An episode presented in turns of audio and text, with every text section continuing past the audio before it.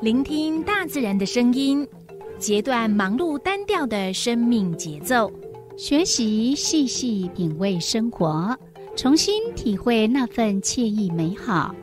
在这一瞬间，在不经意的时空交汇，不只用听也用心，让忙碌的自己找到心灵休憩的地方。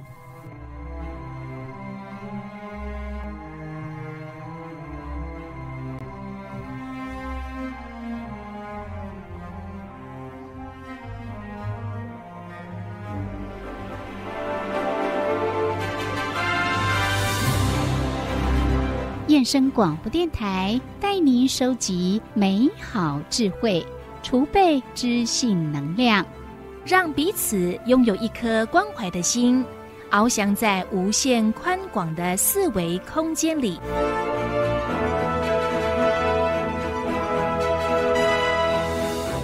欢迎收听四维空间。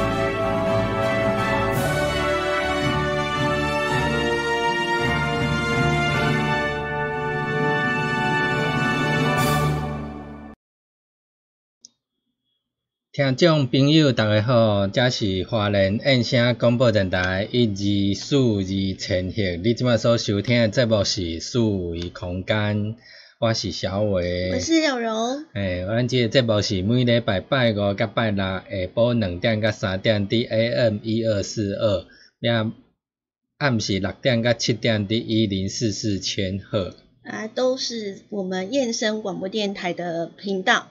是，那另外呢，我们也有在那个 YouTube 爱点网频道那做同步直播。对。另外呢，还有一个哦，就是那个我们昨天有讲 Pocket 哦，那我们现在就是会把我们直播结束之后会把音档，然后就上传到 Pocket 上面，但是我们昨天发现说它必须要经过12个小时，因为我们以为是1-2个小时它就会转好了，就没有想到一直等，晚上一直追踪它，它还是没有转好。是，所以要整整12小时。 对，没错。所以变成说譬如说今天的节目我们有2个时段的节目，可是一定要到隔天的早起7点了，或者8点之后我们才上传到那个播客上面，才能够让大家呢在播客的频道平台上面听到我们的节目。是，所以会晚一点点，半天的时间。好，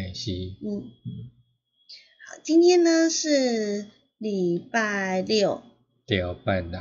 那我们的四维空间呢目前有几个单元啊？4个时段，然后4个单元。是，本来拜五下晡的2点迄时段是没有所谓什么单元，就是四维空间。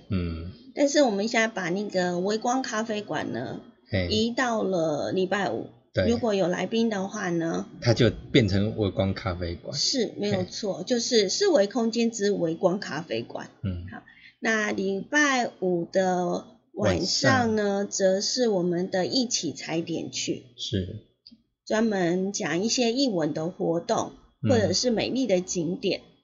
那如果礼拜六晚上的话，就是本来的微光咖啡馆就改成塔罗物语。那现在大家所听到的呢，就是我们的四维空间之导游很有事。但是未来如果导游没有空理我们，没有了，就是呢，没办法邀请到他们呢，我们也会呢录制随身导览的单元，一样呢可以带大家呢出去走一走看一看。我们一直在讲说，不管我们人到了哪边齁，那只要你知道那个地方的一些的历史文化，或者是呢一些的小故事，你就会对那个地方产生一些的感情。对，就不会再是走马看花，然后到那个景点也不知道为了什么会出现那个，然后就拍照，回去了之后只知道我去过这个地方，其他的一概不知这样子。以前出去玩大概都是上车睡觉，下车就去上厕所然后就拍个照这样子。对，现在的旅游方式呢，已经越来越深度了齁。不再只是把自己丢出去外面啊，然后只是换个地方吃饭睡觉，然后看看一些东西，然后照个相说哦，我有来到这个地方了。到此一游这样子。现在很多的游客呢，都会希望呢，难得放假，也可以呢增广见闻，透过旅行。好，接一下我们就来进行我们今天的导游很有事。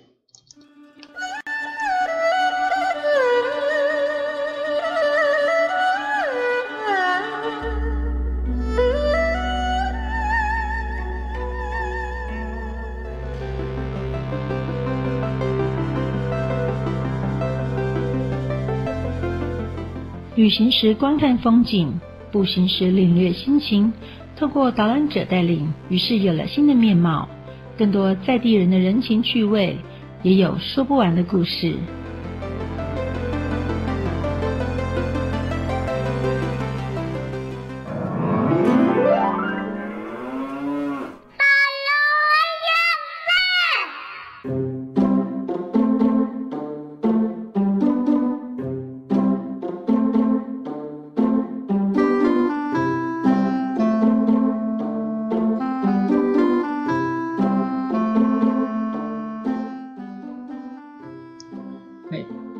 很有事，一定要很有事，才会有内容。对，有事故事的事。对，前几个礼拜我们就有提到了一件事情。前几个礼拜应该是，因为我们那时候呢，好像是在哪里呀？受封完了之后呢，凤林直接跳去瑞穗。中间咧Pocket都没去啊所以我们就特别的呢要求，没有啦，就是请我们的那个酱油哥，差点要叫他便当，酱油哥呢带我们到光复去。对，光复可能大家讲这样比较不知道。如果说呢，因为我们可能考量到呢听这节目不是花莲人啦，是。那在我们的光复呢，你应该会来过啦齁。比如说我们的糖厂。对。好，你若是光复糖厂。外县市的人啦，其实花莲人啦拢知影啦。就是讲，譬如讲，你食冰啦，你一定拢会走去光复吃。是的。是。然后在我们的光复，还有就是马太鞍。马太鞍也有所谓湿地。是。迄啰。你如果去到一个新的地方，你会不会对那个地名产生一些的兴趣？对，你会想说，他哪会叫马太啊？为什么会叫这个名字？尤其是在花莲或者是原住民乡，有很多的原住民语呢，直接翻译过来，所以我们可能会不知道它的意思。是。但是我们都这么称呼它。嗯，那你如果是走马看花式的话，你可能就会不知道，诶，它这个地名代表什么意思？对，嗯。我其实顶盖，譬如讲以前刚光复之后，那很多可能包括以前的旧地名，可能是本来是原住民语的部落的名称，或者说可能日据时期的名称，那后来就全部改了。那全部改了之后，都偏偏改的比较，譬如说自强啊、庄记啊，就大概类似这种名称。嗯，哦，那现在蛮多社区的名称或地名、路名都慢慢改成属于原本那个地方的旧名这样子，更贴近历史文化。是。又改回去这样子，嗯，那我们的马太鞍好像也是这样，哦，嗯，因为很多地名可能是它是针对它当地的地形，嗯，或者以前的历史背景，嗯，那所取的一个名称，或者是呢，当时的那一种社会环境，嗯，当时的状况，嗯，比如说九份啊，是。他就是因为山上有酒，就是每一次下山大家就是委托一个人，然后下去买，那通常就是要买九份，就变成他的地名了，哦，是，对，他有趣，所以以前的旧地名，哦，都有他的历史意义在这样子， 对，而不是随便冠一个说哦今天是什么名称哦这样子，好像没有些是他这样子口语化这样流传下来，那我们就会这样的称呼这个地方。嗯，可是我觉得马太鞍呢是非常特别的哦，它不是故事，它其实本来是一样东西，而这个东西呢，是我们阿美族的一个幸运物，嗯，对，嘿，是不是很特别？嗯，对。他将这个东西，这种植物叫做吉祥物啦，所以他们都会带在身边。嗯，然后带在身边了之后，他就会四处的去播种、去撒这样子，所以导致那个地方呢，就是马太鞍这个地方就全部都是那一种的植物，都是那植物。嘿，到底是什么植物？有没有很好奇？我要请我们的导游哥呢出来跟我们来说明一下，跟我们呢来讲解一下这个马太鞍它的一些的故事。台湾的原住民族呢，占台湾差不多2%人口，人数约50多万人。那其中又以阿美族人数为最多。那阿美族大部分呢，世居在我们花莲县，还有台东县。以花莲县来讲呢，又以光复乡为最多。那光复乡我们可以看到有2大部落，一个叫做太巴朗部落，一个叫马太鞍部落。那我们现在今天来到这个地方后，是所谓的马太鞍部落。那马太鞍部落在这边规划了一个所谓的休闲农业园区。在农区内呢，我们可以看到有许多的一些农舍啦，或者一些湿地、涌泉。那阿龙乡身后，大家可以看到这个是所谓的食农教育区。在这个教育区里面呢，教导民众在当时原住民他们如何利用一些食材啦，来作为他们的一些日常生活的一些食物。那甚至啊，他还有规划一个所谓的红米馆。那因为原住民早期他们会将那个小米啊，以及红糯米来当做他们的食粮作物。那于是呢，借由这个红米馆以及食农教育区呢，给民众们知道原住民平常日常生活所食用的食物为哪些，那这些食物呢又有作为其他什么样的用途。我们在食农教育馆了解到原住民日常生活会食用什么样子的性质的食物那这个休闲农业园区附近呢，贩卖一些原住民在地风味餐的一些餐厅。那大家民众在经过这些农业园区的餐厅的时候也可以就近品尝一下，尝尝看这些阿美族人他们日常生活所食用哪些的野菜。那龙虾身后有几个稍微跟大家介绍一下。像原住民在平常日常生活当中他们可能会就近取得，像是例如说我们一般民众很少吃到所谓的木鳖子，黄色这个，长得有点像是卜啊，木鳖子。那还有所谓的在3、4月份的时候有所谓的剑笋，还有所谓的鹿桥就有点像是那种蒜头的感觉，吃起来是有点辛辣感。这边最有名呢，就是有所谓的像是豆腐乳，哇，这边豆腐乳超级好吃的哦。那还有所谓的三酥，那还有过猫，还有一些像我们平常很少看到的，说轮胎苦瓜，这小小一个苦瓜哦，但是尝起来哦，非常非常的苦，但是很下饭，也很入菜。那还有所谓的这边最有名的，像是有所谓的烤山猪肉啊，还有盐烤无锅鱼。那尤其吼、哦，这个阿美族在这个部落哈、哦，马太鞍部落这边哈、哦，那马蹄山上流下的清凉的溪水哈、哦，那是所谓的福登溪。那这个福登溪清澈的溪水呢，所养育出来的无锅鱼哈、哦，台湾鲷，哇，吃起来哈、哦、跟其他地方不一样，都没有土味，而且有好大一只，吃起来肉质非常的甜美。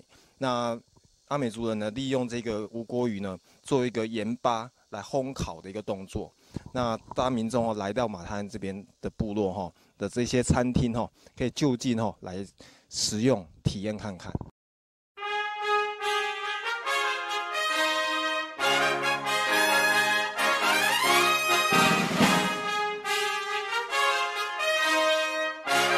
各位听众，大家好，打开后、泰嘎后、马路出后、迷糊迷上，我是阿龙导游，目前担任华语导游、英文领队。跟着我的脚步游台湾，让你更加认识台湾民族多元化、台湾物种多样性。从高山玩到大海，从史前时代玩到科技时代，从外太空玩到土地公，从旅游的广度进阶到旅行的深度。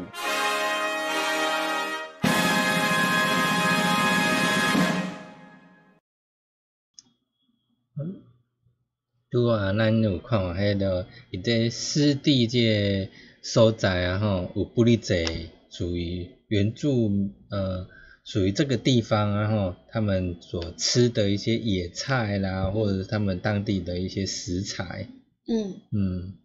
刚刚他有讲说那个乌锅鱼这件事情，那在这里呢，我觉得会比较特别的就是呢，它的乌锅鱼的。抹那个盐，然后整只去烤。但是在新鱼条件之下，就是那个无锅鱼，一般我们都会先处理去鳞之类的。它没有。啊，没有。它就是抓起来很新鲜，然后就盐新鲜耶，对不对？盐就是铺上去，直接抹上去之后就拿来烤了。没有去鳞这件事。是哦。嘿。对，它就是把它呢整个用鱼鳞呢，在烘烤的时候呢。保有它的这个水分，所以等它烤好了之后，你整个把那个鳞片，再加上因为它厚厚的一层盐嘛，对，所以你如果去鳞的话，那个鱼肉会变得很咸，所以它其实是在没有去鳞的状态之下铺上一层盐，然后拿去盐烤之后，要吃把它摊开来，那就刚好可以吃到非常鲜甜的。鱼肉了，非常好吃。对。另外，它是在这一段讲吗？还是在下一段？就是石头火锅。你在剪辑的时候，你忘了，剪到都忘记了。好，没关系。另外呢，刚刚我们有讲了，就是呢，阿美族人呢会把那个一种东西呢，把它放在身边。然后呢，它就叫做树豆。那这个树豆，他们把它当作是一个吉祥物，所以不管到哪里都会带着它，而且会四处的播种。所以呢，这块土地呢，自然而然就变成了一个处处充满树豆的地方。那这个马太鞍呢，就是树豆的意思。所以这树豆它的原住民语。对，而且呢，这个树豆呢是早年我们阿美族人呢在这个地方的最主要的食物之一哦。这个豆子的特性呢，不但是耐于存放，而且营养价值也很高哦，所以就被视为是阿美族人的吉祥物。难怪是这样子。所以当这个阿美族人呢到光复这个地方，看到了这个树豆成林啊，所以就把这个地方，因为这个地方全部都是。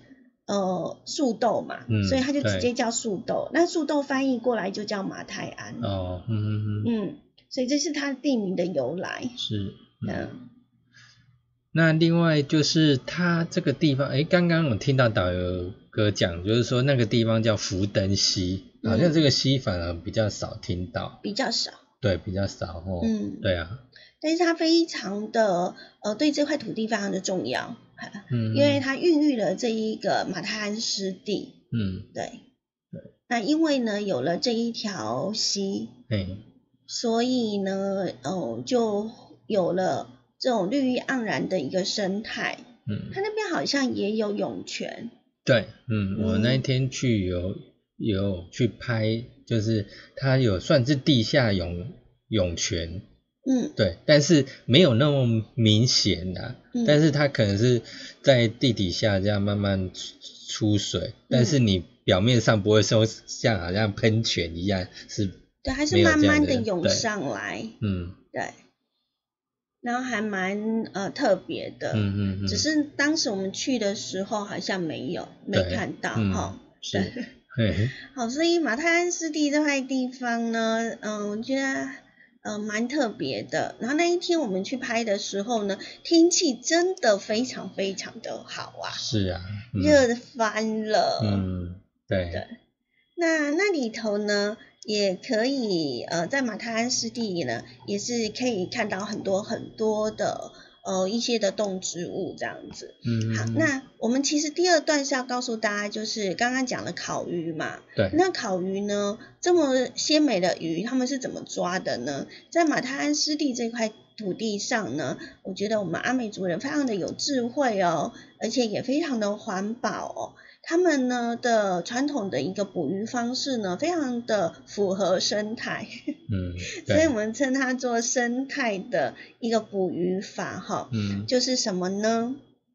嗯，对，它那个地方是巴拉告啊，哦，讲错了，好，巴拉告呢是他们用很传统的方式来捕鱼，而这个捕鱼呢，我们就叫做巴拉告。那巴拉告呢，它应该是一种工具，就是它是一种捕鱼的方法，嗯，嘿，就像我们之前在跟大家介绍七星潭，嗯，好，七星潭呢，它那种捕鱼的方式也不同，对，嗯，好，那它里面的整个构造也不一样，嗯，所以我们的马太鞍这里的捕鱼法呢，也是非常非常的不同哈，嗯，所以我们呢就请我们的导游哥呢来给我们介绍一下这个生态捕鱼工具巴拉告。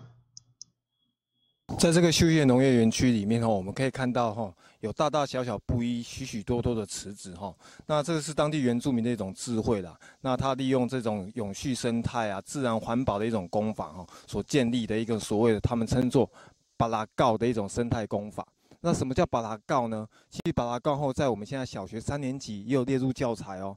那这个巴拉告是非常聪明的一种捕鱼方式。那个原住民哦，他们就会利用所谓的3层，让鱼来住的一个空间。那第一层呢，他们可能会放置一些所谓的竹筒啊，那个笔筒树的树干，因为笔筒树的树干本身是中空的，那跟竹筒差不多，也是有这种中空的状态，能方便后第一层的鱼类能够在这个竹筒里面栖息在其中。那第二层会放所谓的九穹的树枝，那第三层呢会铺上一点山中叶。那这3层后分别会捕获到不同的鱼类哦。像第一层后，他们会捕获到所谓的一个没有穿衣服的鱼。什么叫没有穿衣服的鱼呢？像是那些泥鳅啊、鳗鱼等等。那第二层会捕获到稍微有穿衣服的一点甲壳类，像是虾子啊、螃蟹啊。那第三层后就会吸引一些小鱼啊、大鱼吼，就会住在第3层。那它是一个整个是一个生态循环链哦。那在上层的那些鱼的一些可能一些排泄物啊，那给第二层的虾啦、蟹啦吸收，第二层的虾蟹呢在排泄物再给最底层的那个鳗鱼啊、泥鳅吸收，那整个一个循环。那这个是一个非常环保的方式。那原住民后，他们在这个鱼虾后长大、成熟一段时间后，他们就会把整个渔具拿出来，然后把这个整个竹筒啊，还有这整个渔具，然后倒在所谓的他们的三峡网底下，然后来收集这个渔获。那原住民也非常有智慧的哈，他们通常哦，在这个渔获还没有完全长大的时候，他们就把它放回溪中，让它长到一定的大小的时候才会食用，让这些小鱼能在这个水中继续的长大，也不会说一次就把这所有的鱼池里面的鱼都吃完。那鱼池对于阿美族来说也非常重要，例如说他们要选老公的时候，也会看他家的鱼池大不大，然后他们吃鱼也有考量的。当这个女婿在吃鱼的时候，丈母娘就会看着说，哎，这个女婿会先吃鱼头呢，还是鱼身呢，还是鱼尾，来判断这个女婿的他本身的一个个性是怎样。如果先吃鱼头，代表说这个人好逸恶劳；那吃鱼尾后，可能那虎头蛇尾，做事后漫不经心的；那吃鱼身呢，哇，可能就是说，可会想要坐享其成。哇，其实吃鱼头、鱼身、鱼尾后都有它一个特殊含义。所以，我们如果 要成为一个阿美族的女婿哦，那个岳母家做客的话，其实就是要稍微注意一下这样子。那这个生态池后，其实这水质非常丰富啦，民众后也可以来这边体验，尤其这个夏天非常热的时候，哇，泡这个佛灯溪的溪水非常的清凉，然后顺便来体验一下这个阿美族哦独有的一个巴拉告的捕鱼的一个文化。哦，咱拄仔听着讲，迄毋管食鱼头、鱼身、鱼尾，敢若拢动辄得咎，拢唔对啊，拢唔对，吃鱼头也不对，鱼尾也不对，然后中间也不对啊。是应该安怎伊知哦？原封不动，无食讲，中午你食。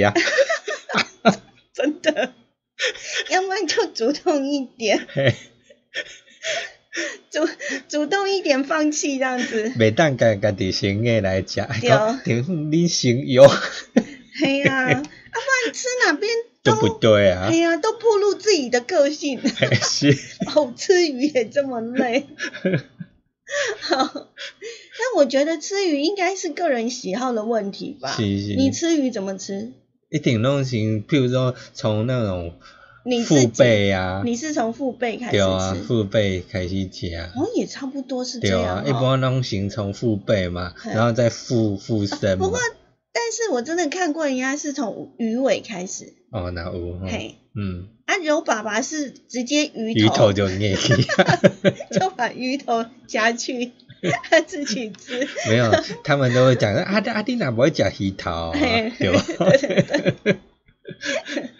好，那是蛮有趣的一种情形的哈，你觉得吗？那刚刚讲了这个，我们非常呢，原住民呢非常善待这块土地、这块环境的巴拉告的生态捕鱼法哈。那你下一次到了我们的马泰安啊，或者是呢，你听到了这个巴拉告 的捕鱼方法，你就会知道它是分成三层的。那我觉得我们的导游哥呢，他在讲的时候，他就说呢，这三层呢，我觉得导游的讲法真的跟我们不一样。第一层是什么？没有穿衣服的，没有穿衣服的，抓没有穿衣服的。 那个鱼货这样子，是，然后就想，嘿，什么鱼没有穿衣服？鱼还会穿衣服的？什么东西这样子？在录的时候啦，哈，然后想，哦，原来是那个鳗鱼。因本身看无鳞片那款。嘿，对，嘿，然后第二层就比较可以理解，对，5,300，好。 我就觉得有些时候这样子听起来的这样的讲法还非常的有趣。当然，对听的人来讲，他觉得很有趣，也更容易去记住。你比较有印象。对，好，它就是分三层。我请三。有，啊，最上面那一层才是小鱼大鱼的。是。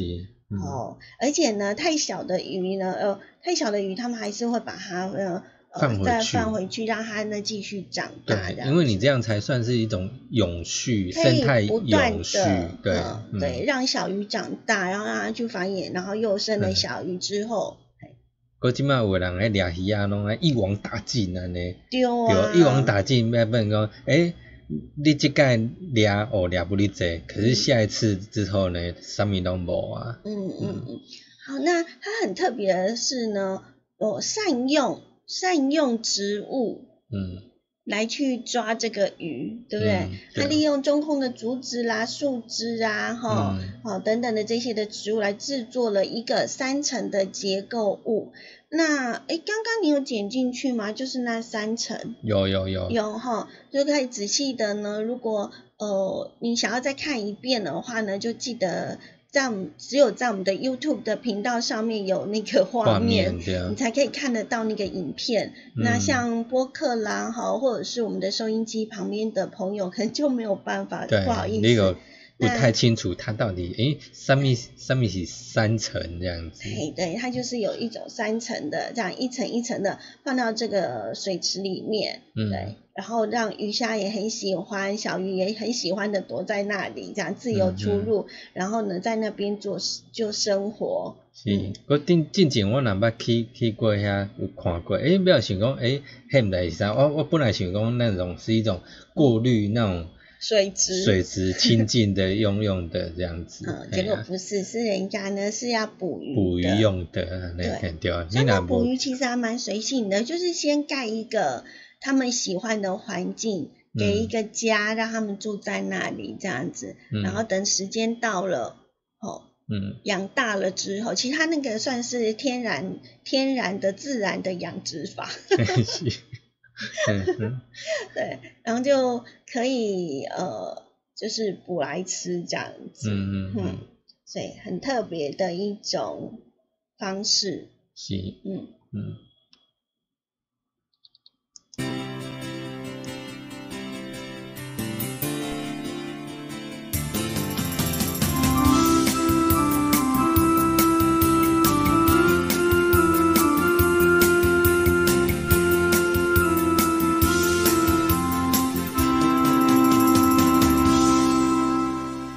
是花莲音声广播电台以及数字陈桥。现在的时间来到了2:30。这是花莲音声广播电台 AM1242 千赫。你今晚收收听的节目是数维空间之导游很有事。同时呢，在我们的 YouTube 的爱点网频道上面呢，也是同步播出的。是，没有时差。对哦，那你现在如果是在播客收听的话呢，应该就是我们节目的12个小时之后了，的隔天了。对，是，但是其实也没关系啦。你现在人会去听播客，基本上就是获取新知啊、知识啊这样子。那有的比较没有时效性啊，尤其像我们这个导航是其实没什么时效性的问题。对，或者是你想要出去玩啊，想要更清楚的知道这个地方，你想要去了解它，可是因为你可能一个人或2个人，那要请导游好像也不是这么的方便哈。那你可以呢用。自助旅行的一个方式，那你就可以打开我们爱点网的这个走游地图，那你就可以每个点都去点那个影片的介绍。那当然我们呢在短短的2-3分钟的时间要来介绍这个地方呢，我还是觉得很可惜啦。然后如果你的经费旅费够多的话，预算多的话，我还是觉得可以邀请专业的导游，来带你走一遍，你会更加的认识这块土地，而且你会觉得真的很好玩。对啊。刚刚我们的导游哥呢，有跟我们讲了这一个马泰安，他的一些的介绍，然后呢，他们的一个传统的一个生态捕鱼法。那我们那一天去的时候呢，是算蛮早的，就是游客还没有进去的时候，等我们呢拍完了，游客突然涌了进来，那个感觉又非常不一样。对，在那里呢，应该可以看到呢很多的一些的动植物。对，真的蛮多的。我们那时候在拍那个巴拉告的时候，就有看到那个，那个叫什么去了？有一只鸟，水鸟。突然忘记它叫什么了。忘记它叫什么了，什么杯之类的。红嘴黑杯吗？好像是。好，就又看到一些的水鸟，然后刚刚呢，我们的镜头呢又照那个溪水。非常的清澈哈。那除此之外呢，我们还可以看到呢蜻蜓，对，还有豆娘。蜻蜓跟豆娘有什么不一样？蜻蜓就翅膀会张开，它停着的时候翅膀是张开的。然后豆娘它翅膀会合起来。所以合起来要叫豆娘。豆牛。不是啊，上好是安尼啦，不是安尼。要问台长他怎么发，因为台长今天没上班。那另外呢，在那里呢还可以看到呢好大的一片荷花。嗯，对，莲花池。是。嗯。哦，后来呢查资料才发现呢，它算是我们东部地区的这个莲香。哦，莲花的故乡。对对，它种植莲花算比较大片的地方。是，嗯，它可以呢比美我们西部的白河。哦，嗯，那你就可以知道它是很大面积的。嗯，也是因为那个地方呢，像它也是一个指标性哦。嗯，虽然那个出淤泥而不染，但是基本上呢，在那个地方的水质要够好，嗯，你才能够呢看到了这么多的一个生态。对对，那在这边呢，自然的生态呢，可以让你呢可以看很多很多的东西。嗯嗯，那边呢也蛮适合赏鸟的。嗯，对不对？不过去那个地方，因为它是湿地嘛，然后那个植物啊蛮茂盛的，所以你在那边走的话，真的要小心。嗯，哦，对，你那时候碰到了小龙。对，嗯嗯，我们导游哥的好朋友。就是一个转身，看到那个木栈道上面哈，有一条，他刚好经过的，溜从下过去这样子。是啊，嗯，所以变成说你去那个地方，因为就一晃眼嘛，然后也没仔细看它到底有毒没毒，真的。对，那变成说你就是去啊哈，变成说就是爱把大酒爱背后金安嘞，然后随时注意这样子，嘿。人家是说打草惊蛇嘛。对对对，反正有讲，咱走路的时候要小心，安尼唔好爱倒退行。譬如讲在聊天啊，冲他倒退行，不小心踩到它。对，然后呢，也不要去乱手，不要去乱碰树枝啊，或者枝干啊，因为你不知道说，因为它有些时候它会有一点跟那个颜色差不多，所以你若无多去摸到它的保护色。嘿，你若无对我去摸到，伊看到啊，你是要甲我抓还是创啥？他误以为这样有甲你夹。听说蛇是一个非常温和的一种动物，但是呢，当我们不小心呢去惊扰到它，或者是它觉得它好像被威胁到了，它当然就会咬你一口啊。对啊，所以我们要特别的小心。嗯，所以要先打草惊蛇，就是呢，先打那个草。嗯，然后让他说我们来的，反正你就发出一点声音，让他知道说，有人来啊。嗯，其实伊那惊咱啦，真的，伊那惊咱，伊那紧走安尼，伊袂讲你惊去啊，然后等都走出来安尼，系咪？一般伊拢会紧走去避安尼啦，除非你无拄去啊。浪掉还是冲山呢？我们之前呢，就是在马太鞍湿地这里呢，会非常看到很多的一些的生态。那它呢这里的湿地呢大概呢大约12公顷左右的一个面积哈。那它呢也是我们花莲这边呢面积最大的一个生态湿地哦。所以不管是呢英登溪或者是呢伏流涌泉，都可以算是我们马太鞍湿地的一个生命之泉。那有一些地方你都可以看到涌泉不断的这样冒出来这样子。是是。那这一些呢来自中央山脉的清澈水源呢，就孕育了非常丰富而且繁茂的一个自然生态。好，红冠水鸡啊，有没有看到我们那一天看的？是红冠水鸡吗？啊，好像是对，红冠水鸡，好像是红冠水鸡。那一天看到就是红冠水鸡。嗯，好，他会表演那个，表演他淹水的状态，没有啦。对，很可爱。好，那这边呢也可以看到呢白腹秧鸡啊，还有环颈雉啊，还有白腰文鸟。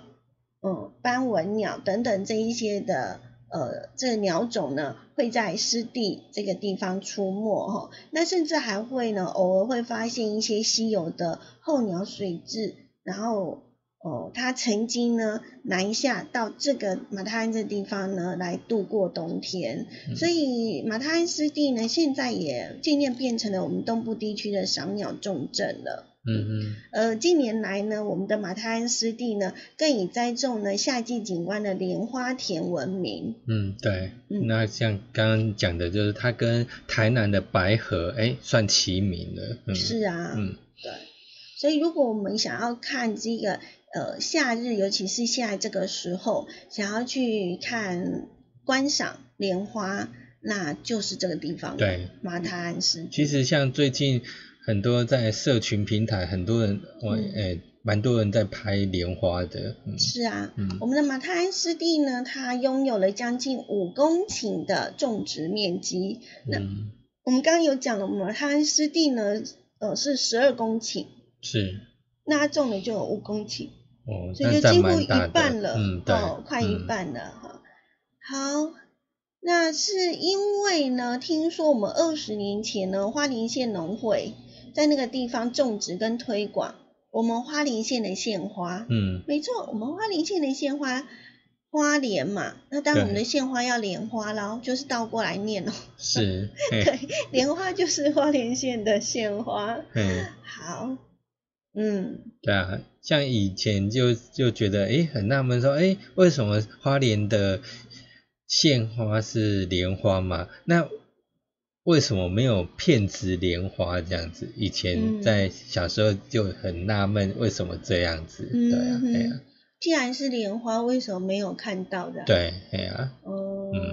好，那接着下来呢，我们的导游哥呢，还要跟我们呢，更加的呢，由他的观点来跟我们介绍一下马塔鞍湿地的这一个生态。那我们进入到这个旭日农业园区的范围内后，我们可以看到有差不多11公顷的一个湿地。那在11公顷的湿地当中后，我们走在它有规划好的这个木栈道这边后，我们沿路后都可以看到许许多多的一些像水生植物啊或者陆生植物。这棵树旁边是所谓的黄藤。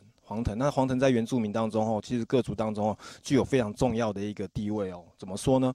因为黄藤它本身它的食材可以拿来做所谓的藤心排骨汤，那甚至也以前我们小时候老师处罚的时候所做的藤条也是拿这个来处罚的，拿做成藤条的。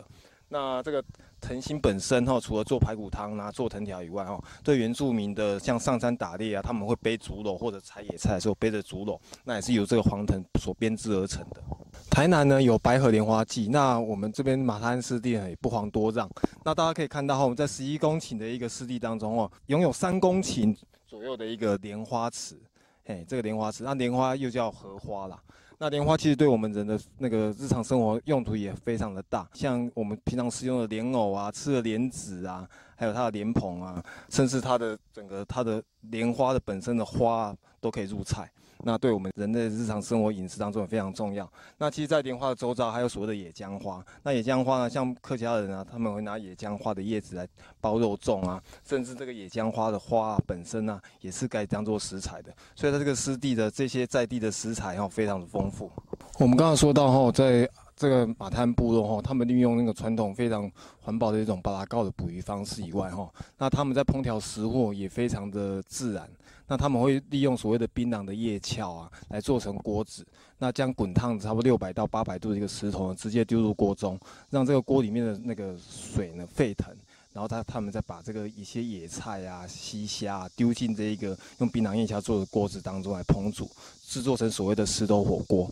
那在这个马塔鞍湿地里面那其实我们可以看到非常丰富的一个动植物生态，尤其啊，在世界上有2000多种的一个萤火虫，台湾有60多种。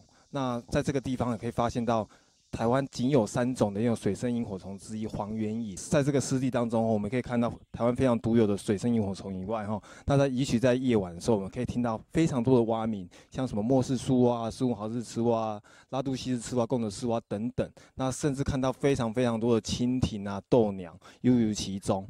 那所以我们来到这个湿地不仅空气非常好，然后其实温度也非常凉爽，尤其在湿地其实有一个很大的功能，它可以调节整个温湿度，尤其在那个洪水泛滥的时候，它也有一个治洪的效果。所以湿地哦，在台湾各地哦都会成立啦。所以在这个湿地当中哦，对于我们日常生活中哦，扮演那个举足轻重的地位。那民众啊，也可以平常来这边湿地里面做休闲娱乐。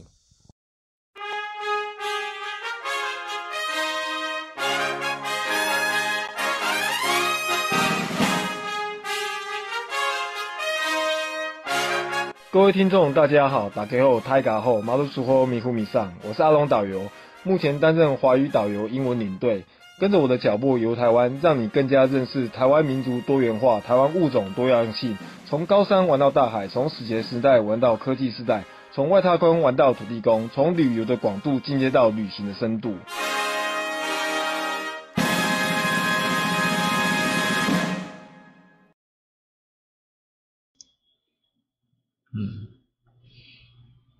时间来到了下午的2点45分，这里是燕声广播电台，就在 AM1242千赫。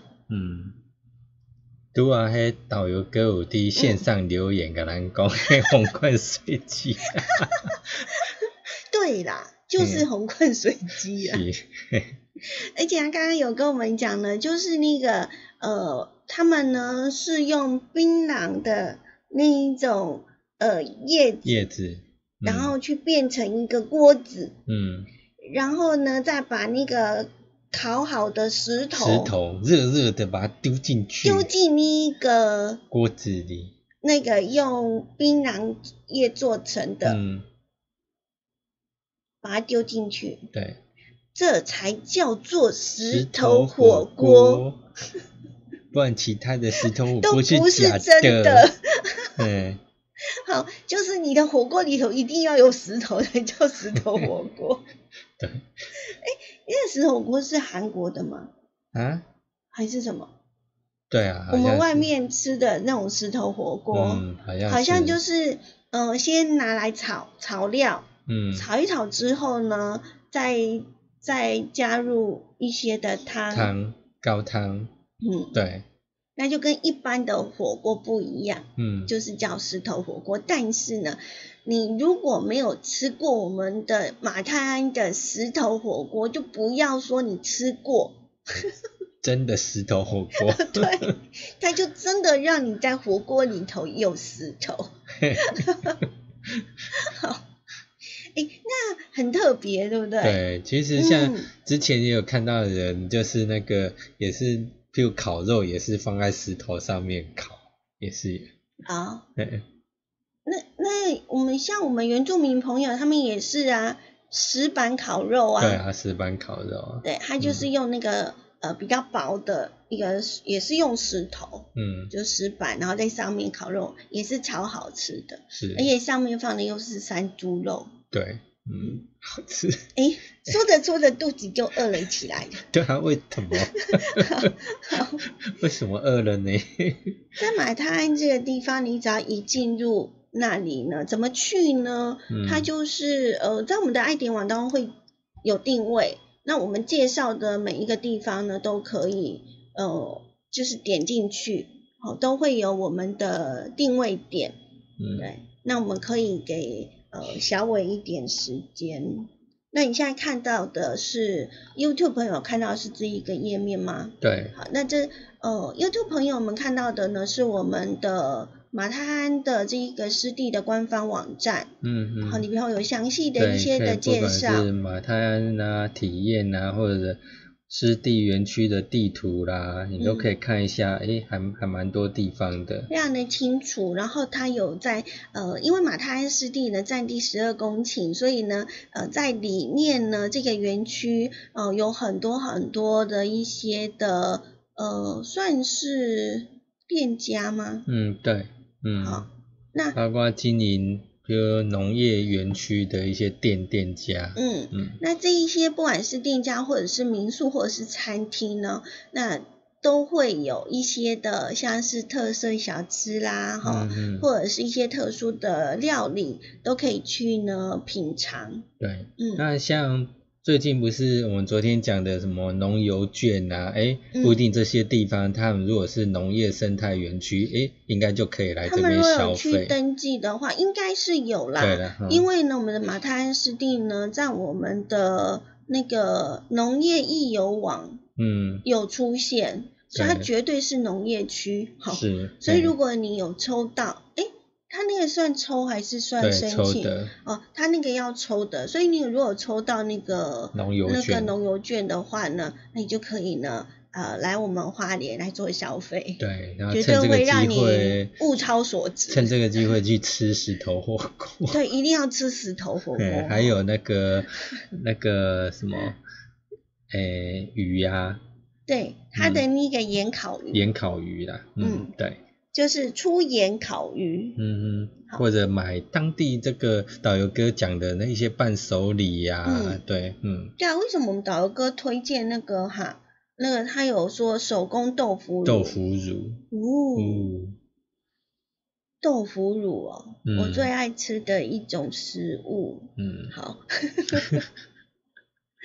如果大家想要呢体验一趟兼具文化又生态的深度之旅的话呢，我觉得来马太安就对了。对，那当然去那个地方，他们也有所谓的解说。那如果你是成团的话，那当然也可以找当地的一个解说人来帮你做解说，更详尽的解说。马太安湿地那个地方呢，每一年呢，相关的单位都会。去培训我们在地的一些的乡亲朋友来担任导游，对，应该算是导览解说员啦，导览解说员，在地的人这样子，所以我们去到那个地方呢，你有这样的一个需求，或者是你是团体去，或者是呢我们呢家族旅游，好多家呢集结在一起就可以成团了，那这时候呢就不要客气，你就可以呢来。请教一下我们的这些导览解说员，那你就会呢更加的去认识马太安，然后你就不会再走过去了之后，其实有好多的珍贵的宝贝，或者是有一些的很有趣的知识哦，就等着你呢去到那边做发掘。对啊，就像我刚刚前一段讲的，我们看到那个巴拉告那个，如果只是去那边看，以为他。堆了一叠竹子在那边干嘛？对啊，对啊，怎么不把水清干净这样？对，是啊，不要把所有的那个叶子全部往底下丢。对啊，事情没有你想的这么的简单。是啊，你若无人讲，咱真正无了解。人家是要抓鱼哦，不要太好心的把那个清光光，你清光光了，那些鱼虾就会不见了，全部跑光光。是，好。那边的水质真的好干净，好漂亮。对哦，适合那个各种鱼呀、鸟啦，在那边生存这样。听说那边的蝴蝶也很多。对哦。在我们的马太安休闲农业区里头呢，还有一处是听说是蝴蝶的天堂乐园。因为在我们的马太安湿地里面呢，可以观察到50多种的蝴蝶哦。你看多热闹，在那边飞呀，又有蝴蝶，又有蜻蜓，还有什么鸟啊、鱼啊、豆娘，是好多哦，好多可以去看啊，还有各种植物，对不对？我们那时候看到那个木鳖果啦、黄藤啊，刚刚我们导游哥介绍的黄藤啊、木鳖这样子。他那时候走到那个黄藤那边，他就说他一定要介绍，就一定要告诉人家那个是呢，之前呢我们被打的藤条就是那个植物做的。对，原来藤条是用那个做的。原来。下次小朋友就全部把它砍光，没有啦，因为我们现在都是爱的教育。好，那经过了我们的导游哥的解说，你是不是对马太安这个土地呢有更深一层的认识呢？这就是我们今天的导游很有事，非常感谢大家的收听。等一下的6点到7点，不要忘了转到我们的燕声广播电台的 AM1044千赫。还有我们的 YouTube 的爱点网，这个频道都可以呢，继续的跟我们一起共度四维空间的时光。塔罗物语哦，拜拜。